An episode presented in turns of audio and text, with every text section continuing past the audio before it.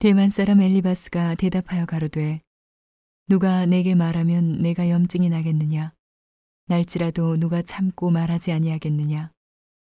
전에 내가 여러 사람을 교훈하였고 손이 늘어진 자면 강하게 하였고 넘어져 가는 자를 말로 붙들어 주었고 무릎이 약한 자를 강하게 하였거늘. 이제 이 일이 내게 임함에 내가 답답하여 하고 이 일이 내게 당함에 내가 놀라는구나. 내 의뢰가 경외함에 있지 아니하냐. 내 소망이 내 행위를 완전히 함에 있지 아니하냐. 생각하여 보라. 죄 없이 망한 자가 누구인가? 정직한 자의 끊어짐이 어디 있는가?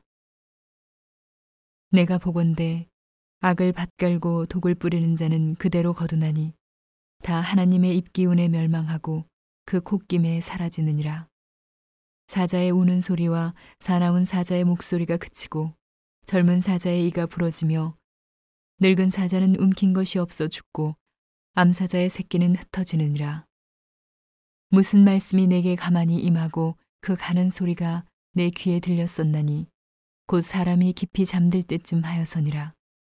내가 그 밤의 이상으로 하여 생각이 번거로울 때에 두려움과 떨림이 내게 이르러서 모든 골절이 흔들렸었느니라.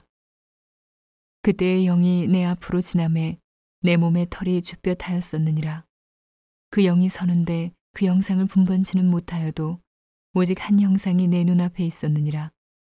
그때 내가 종용한 중에 목소리를 들으니 이르기를 인생이 어찌 하나님보다 의롭겠느냐 사람이 어찌 그 창조하신 이보다 성결하겠느냐 하나님은 그 종이라도 오히려 믿지 아니하시며 그 사자라도 미련하다 하시나니 하물며 흙집에 살며 티끌로 털을 삼고 하루살이에게라도 눌려 죽일 자이겠느냐?